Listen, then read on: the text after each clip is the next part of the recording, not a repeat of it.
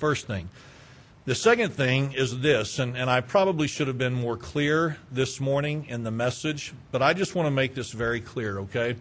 Uh, I want you to know that I'm not hung up on the name Brother Kyle like uh, my parents taught me to use the terminology Brother Ted, like I mentioned this morning.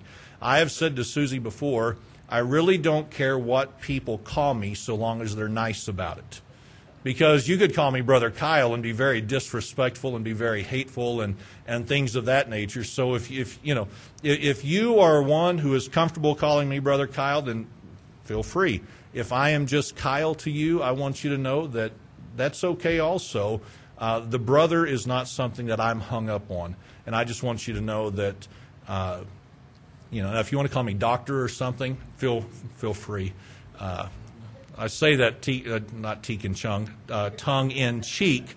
Uh, one of my friends emailed me this week and called me Dr. Osfelt, and I thought, ooh, that sounds official. It's just not true. But uh, anyway, so call me whatever you like, so long as you do so politely. Okay. All right. So I just wanted you to know that I'm not hung up on that because some people do get hung up on it and, and that's not me. So, all that being said, again, that has nothing to do with the sermon, either one of those uh, announcements. But let's go to the Lord in prayer, and then we will get started tonight. Father, we are glad to be in your house tonight. I trust that we're glad to be here. Lord, you have been so good to us, and you have provided so many things for us, and this is a wonderful time of year for us to really concentrate on that and to focus on that and to express our thanks unto you. God, I pray that you'd bless the service tonight that you would use it to speak to our hearts, and Lord, that it would be the challenge to us that we need. I pray these things now in Jesus' name. Amen. Tonight I'm going to give you several thoughts to think about. As I've mentioned in the past, this will be one of those openings to the sermons where you're going to have to compartmentalize certain things. Just put this here, then put this here, then put this here, and then come back to it in a little bit, and we'll try to make sense of all this.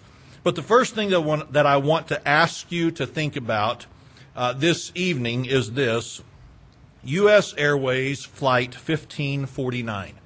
U.S. Airways Flight 1549. Now, immediately you may know what I'm talking about whenever I give you the company and the flight number. Uh, you may know exactly what I'm talking about, but you may say, I have no idea what you're talking about. That's fine. We'll get back to that in a couple of moments. The next thing I want us to think about is this is that you and I, for the most part, we are not world travelers which means you and I don't find ourselves in airports on a regular basis, and we don't find ourselves flying from city to city, taking care of this, doing this, whatever it may be. Uh, most of us are pretty much homebodies, and we're local individuals, and if we go somewhere, we like to drive so that we can be in control, right? That's, that's how most of us operate. We don't like to fly. It's just a mess. It's just a hassle, and it's really not that enjoyable.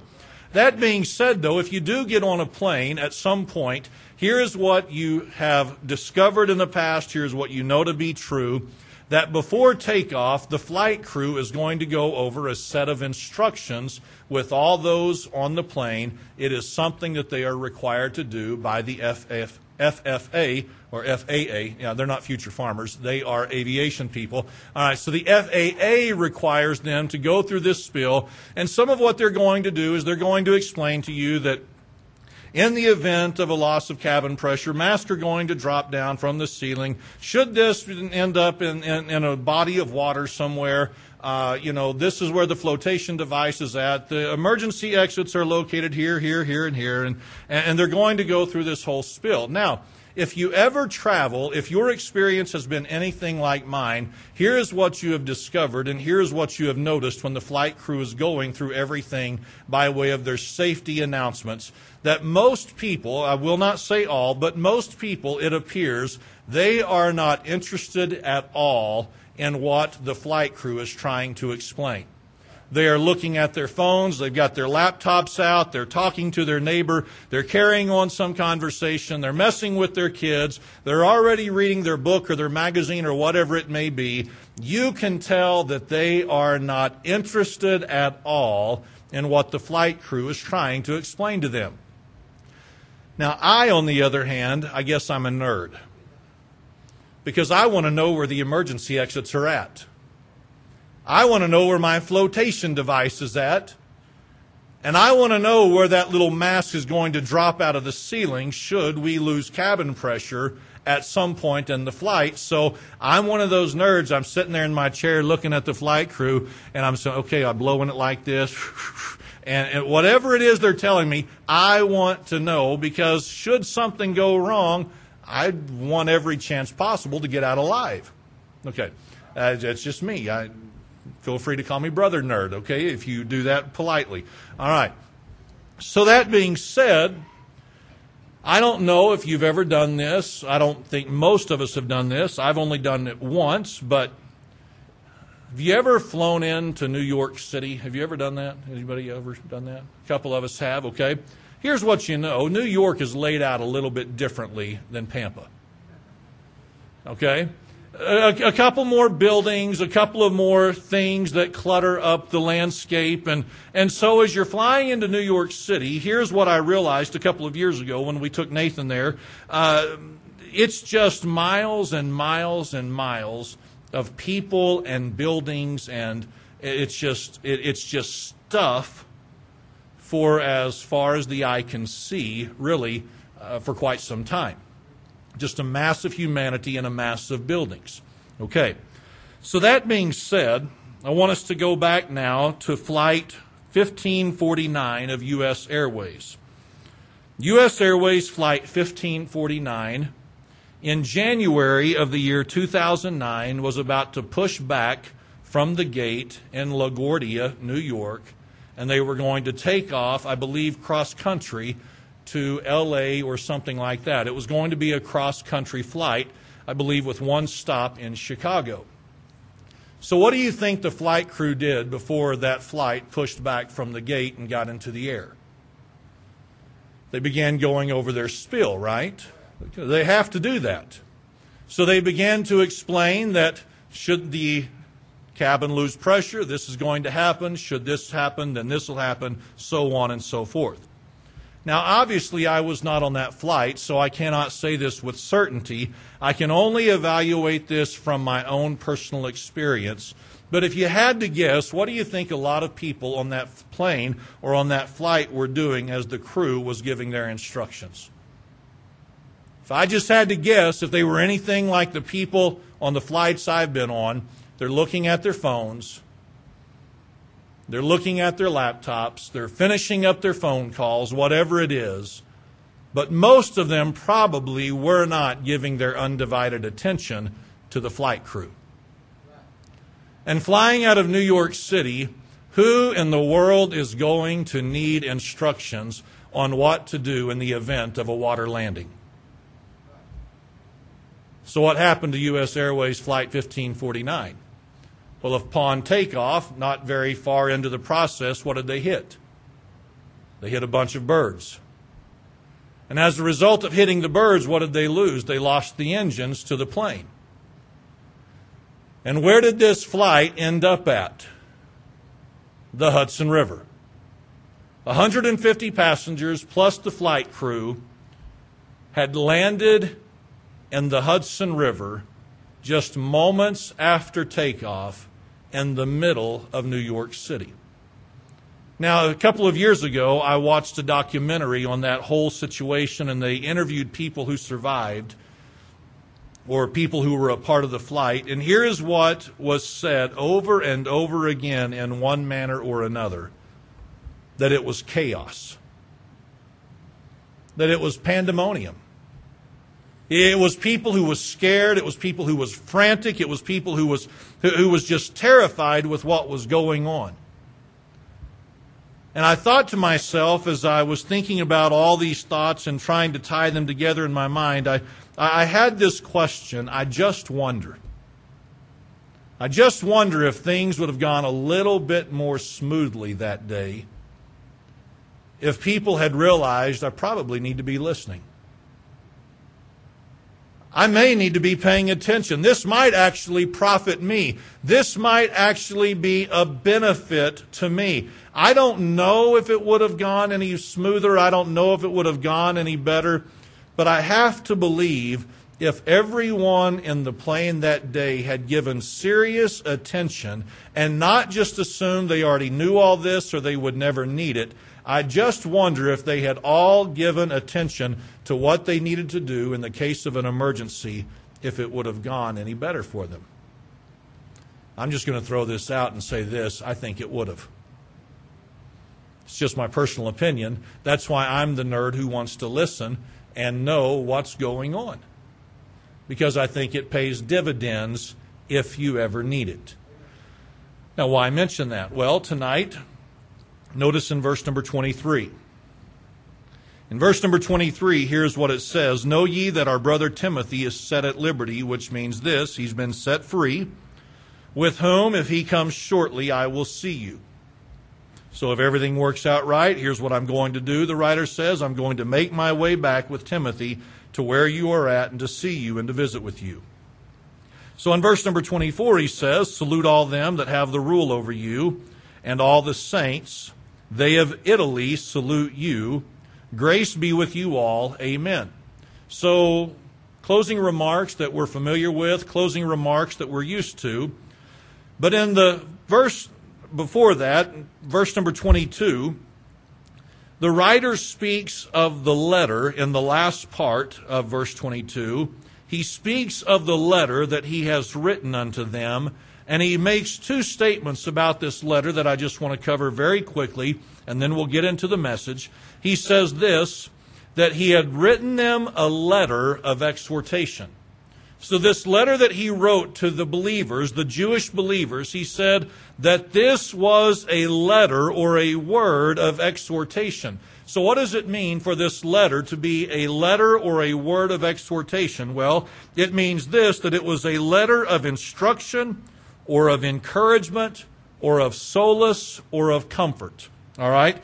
So, a letter of instruction or encouragement or of solace or of comfort and if you think about it, that is what the entire letter was, was it not? Over and over and over, it was some kind of instruction. It was some kind of teaching.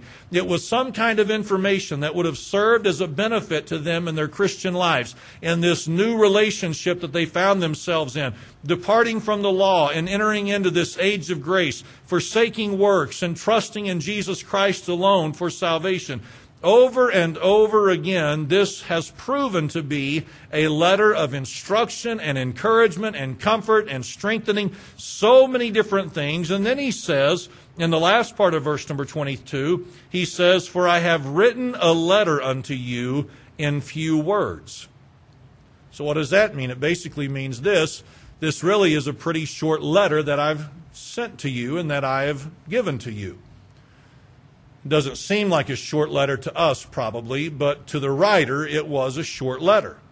It's said to be just under 10,000 words if you're interested. I didn't count them. I'm taking someone else's word for that, okay? But just under 10,000 words. It's shorter than the book of 1 Corinthians. It's shorter than the book of Romans. And so, comparatively speaking, uh, amongst some of the, the bigger books of the, the New Testament, this would be shorter than some, of course, longer than others. But nonetheless, he said that it is a letter or a, a word of exhortation and one that is few words. It's not a, a, a long one by way of its content. Now, all that being said, notice in the first part of verse number 22, here is how the writer is closing his statements and wrapping up his thoughts. He says, And I beseech you. And I beseech you. So, what does it mean whenever he says, And I beseech you? Well, it means this that this is what I am pleading with you to do, or this is what I am begging you to do. So this is not some passive statement that is being made. We talked about this a couple of weeks ago in, in the study of 1 Corinthians as Paul wrapped up that letter and his thoughts. Okay, this word beseech, there, there's nothing about this that is passive. This is something that would have been urgent and this is something that would have been a burden to the writer. I am beseeching you to do this. So what is he saying that he is beseeching them to do? He is saying this, Brethren, I beseech you, suffer the words of exhortation, for I have written unto you in few words. So, what is he beseeching or begging or pleading with them to do? He is pleading with them to please suffer this word of exhortation, of instruction, of encouragement, of comfort, or of solace. So, what does it mean to suffer through something? Well, there are several different ideas, are there not? There, there are. See, if I were to ask you tonight, what does it mean to suffer, you would probably give me several different thoughts and several different ideas.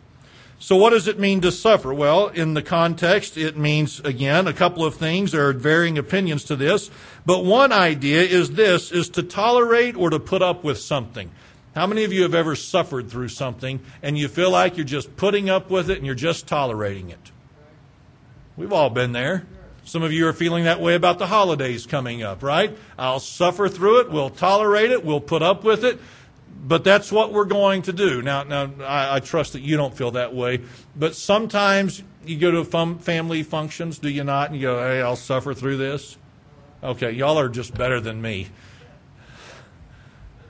Y'all are looking at me like you never suffer through family functions. It's like, oh, yes, we'll do it. Okay, anyways. So that'd be one idea. The idea of tolerating something or putting up with it, the idea of suffering through it. But it's also thought to be by some to mean this to receive something with a warm heart. Now, those seem to be two totally different thoughts, two totally different ideas. But if you think about it, both thoughts work together in application to what the writer was asking the readers to do with the letter that was written. I am asking you and I am pleading with you and I am beseeching you and I am begging you, please suffer through the words of exhortation that I have given. Please tolerate this.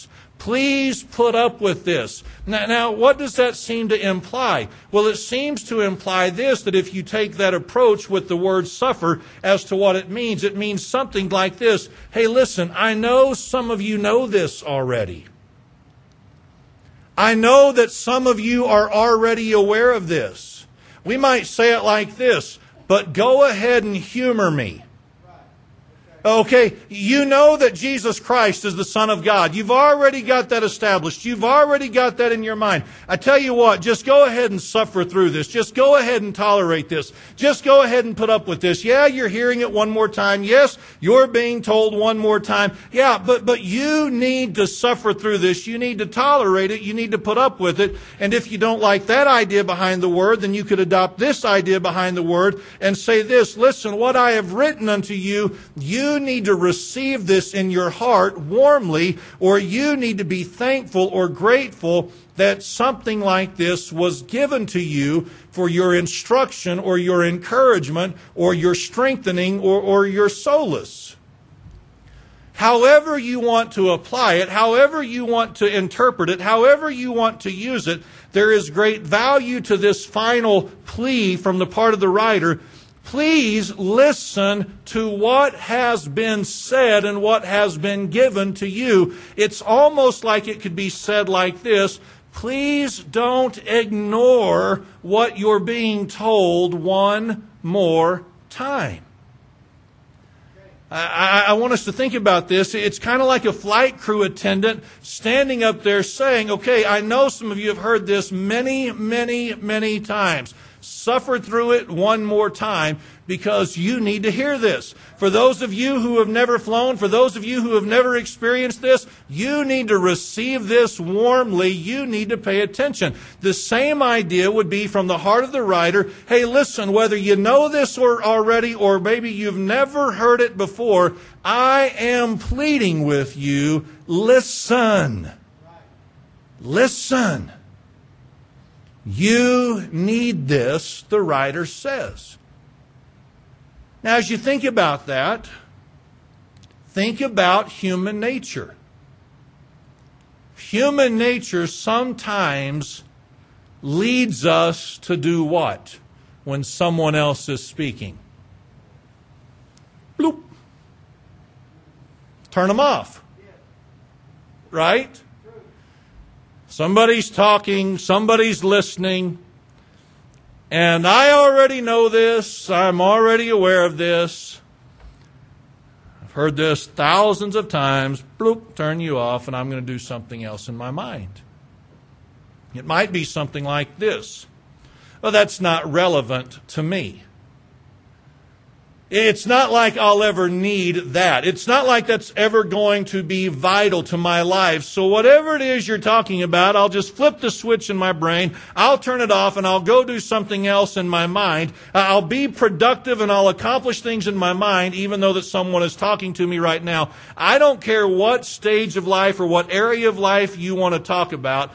It is easy for us to just turn people off and ignore things maybe that we need to hear one more time. Well, guess what? The same is true in our spiritual lives. The same is true in our spiritual lives. Uh, what do you mean? I mean this. Sometimes, as a preacher, and, and don't think that I'm preaching at you, I am saying, but as a preacher, here's what happens sometimes. Sometimes you feel like, I wish there was something different to talk about. I wish there was something new that I could bring to the church family. Because sometimes I feel like the flight crew person saying, All right, guys, we're going to go over some things. Now, here it is. And here is our tendency in our spiritual lives to say, Pastor, Brother Kyle, nerd, I don't really need that. I got it. I know what's going to happen when this happens. This isn't my first flight in life, so to speak. All right, so here's Brother Kyle, and what's he going to do? Well, okay, He's, he's going to preach on the home again. He's going to deal with issues about the home and the husband and the wife. And I'm just saying, sometimes the body language that I get to read while I'm preaching, sometimes the body language says this uh, I'll suffer through it. Okay, that's your right. Sometimes we might need to suffer through it more warmly. Because just because we haven't, quote unquote, needed it in the past doesn't mean we won't need it at some point in the future. Susie and I were talking about this not too long ago, and uh, uh, it was something we talked about in Sunday school a little bit. But it is true that sometimes in our marriage, we get to thinking, yeah, we, we're, we're doing pretty good. You know, I'm doing pretty good as a, as a husband. I mean, she's pretty, you know, she's pretty fortunate to have me. And she starts thinking, you know, uh, he's pretty blessed to have me. You know, together we've got this fantastic marriage. Together we're doing great. And, and I love her and she loves me. And, and man, things are great. And you know what happened a couple of months ago? Just be honest with you. We found ourselves in the Hudson.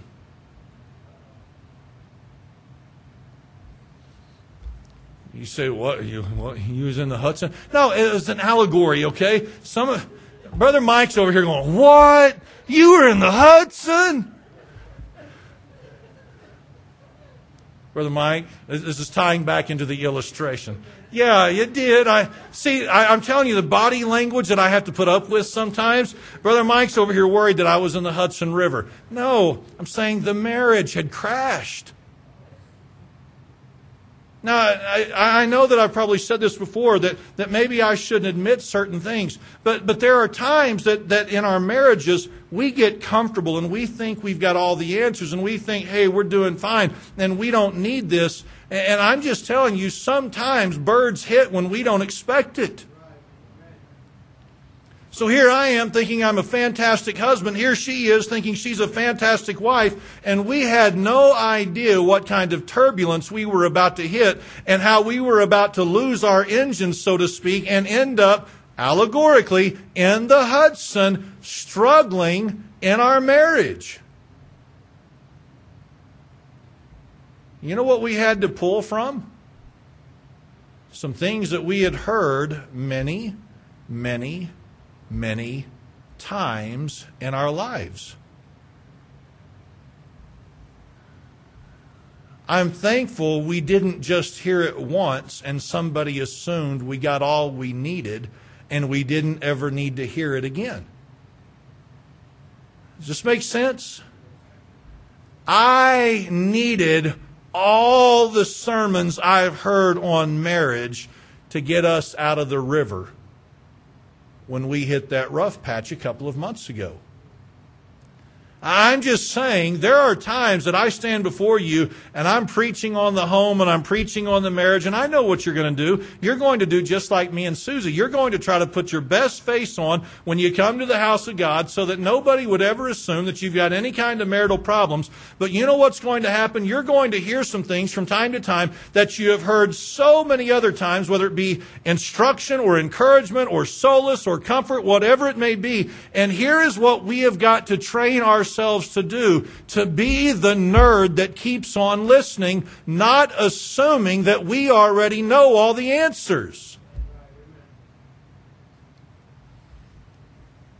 Sometimes I stand before you and I'm preaching on priorities. And right now we may say something like this Brother Kyle, I am soaring at 35,000 feet. We have got our priorities in line. We have got our priorities in place. Everything is squared away. Everything is what it's supposed to be. Everything is as it should be. We've got our priorities in place. I don't need another sermon on priorities. So here's what I'll do. I'll just turn you off and I'm just going to go someplace else. Listen now, in my mind, and I'm not going to really listen. That is dangerous, dangerous, dangerous to do because we have no idea when the next strike, so to speak, will take place. It doesn't matter if it's a preaching or a sermon on the home or if it's a sermon on priorities.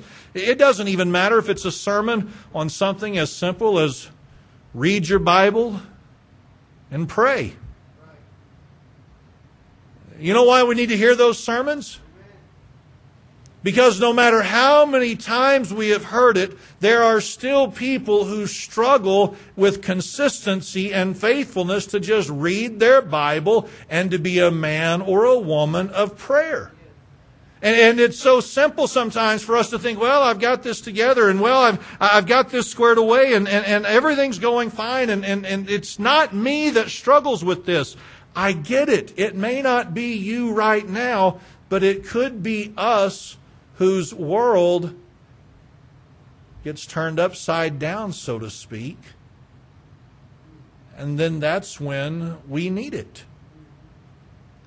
That's when we need the reminder of it. I know I've said this before. I know that this is repetitive.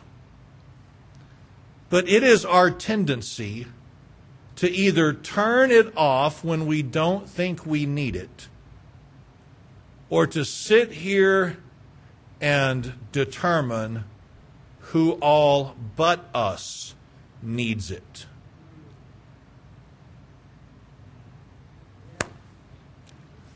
I'm just saying. Listen to the way some people talk sometimes.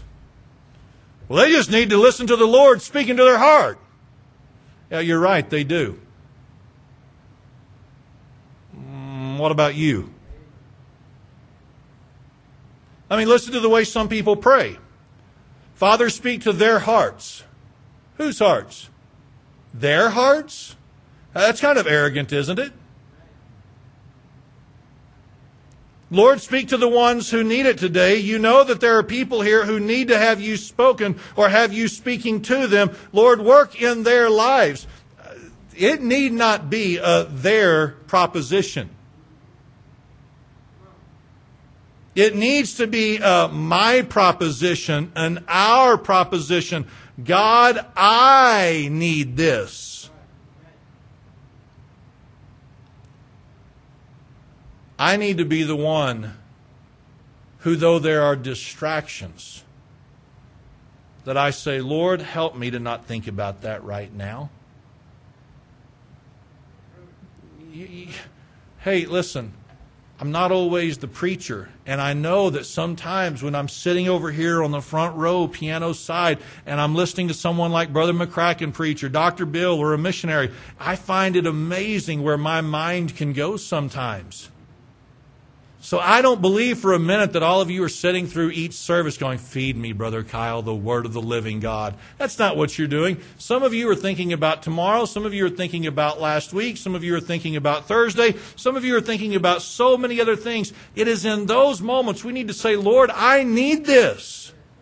I need this. I need to be alert. I need to be attentive. Whatever the instruction may be, whatever the encouragement may be, whatever the rebuke may be, God, it is possible that I need it. So here's what I'm going to do. I'm going to listen and pay attention. I want to suffer through this. Either tolerate it because I know that I need to hear it once more, or I may need to receive this warmly because of what is happening in my life or what may very well be happening in my life in the near future. See, that won't be us. That, that's not going to be my family. That's not going to be our marriage. That won't be my kids. That will not be my struggle. That will not be my temptation. That will not be my financial issue. Yeah, as if we have any idea what will take place in the next 24 hours.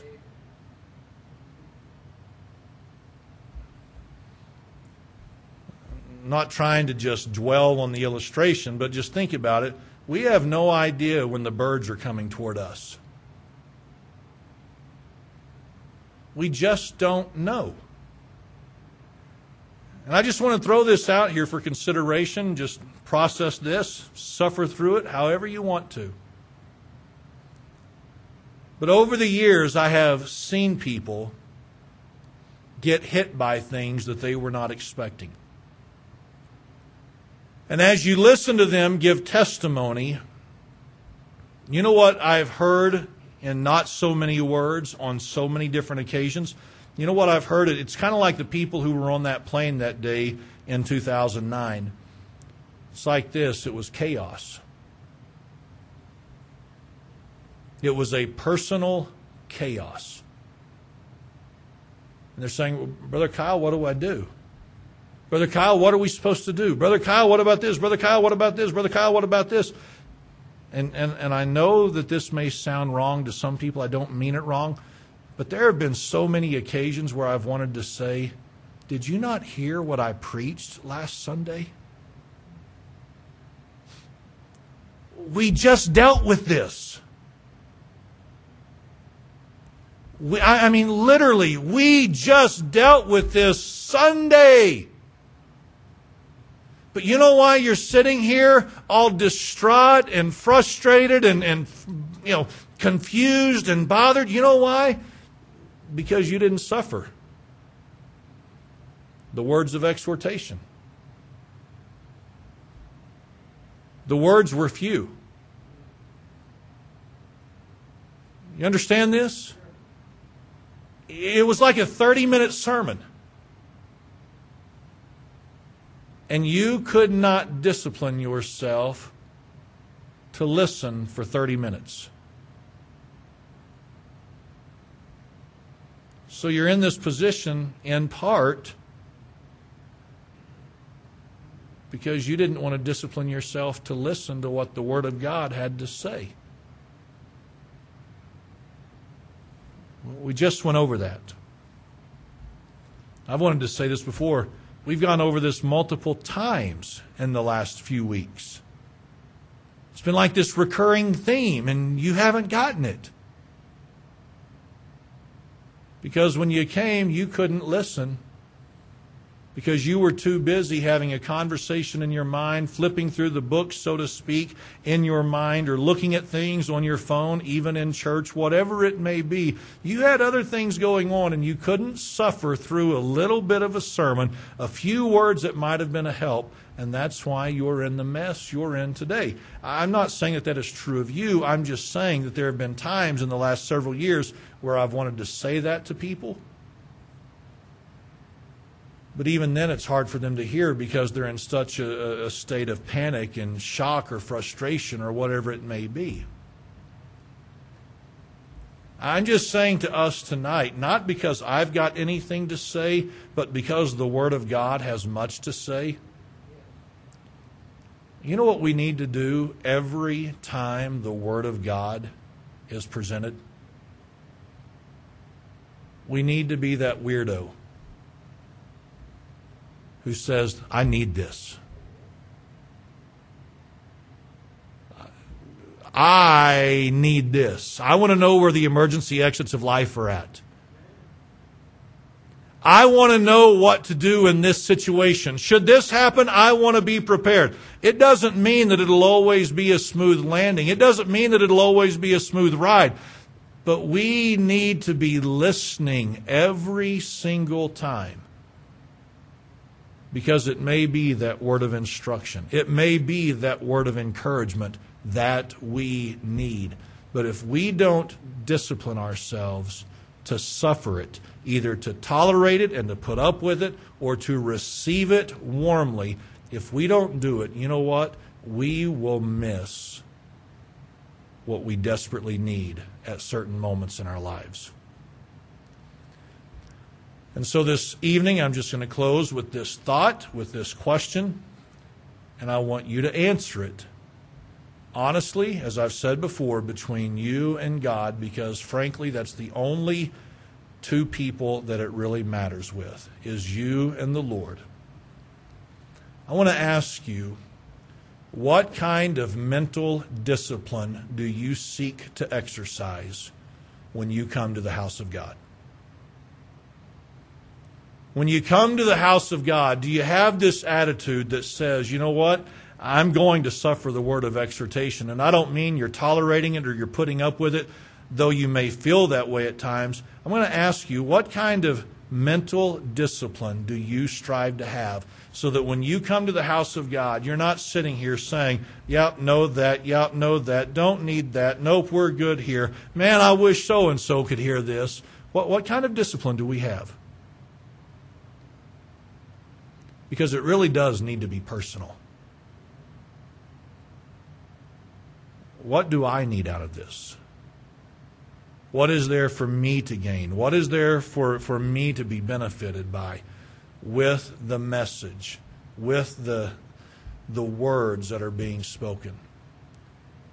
I know some of you, without doubt, I know some of you strive to have that mental discipline and you strive to make it personal but I'm not naive enough to think that 100% of us are there where we ought to be. So I'm just asking you, what kind of mental discipline do you try to exercise to listen and to make personal application when the Word of God is presented? So I'll stand this evening and bow our heads for prayer.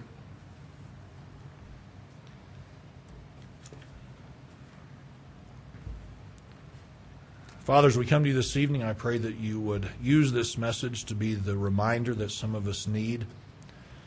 God, to be careful to not dismiss what's being said because we don't think we need it, we don't think it applies, we don't believe it to be relevant, or anything that'll be useful in our lives. I pray, Lord, that you'd help us to see that either we do need it now or we will need it in the future. And because of that, we need to listen up and we need to make it personal for our, for our own benefit. God, if there's anyone in here tonight who'd have to admit they've gotten sloppy, they've gotten lazy in that personal mental discipline, I pray that tonight you'd help them to get back where they need to be. I pray these things in Jesus' name. Amen. As Lauren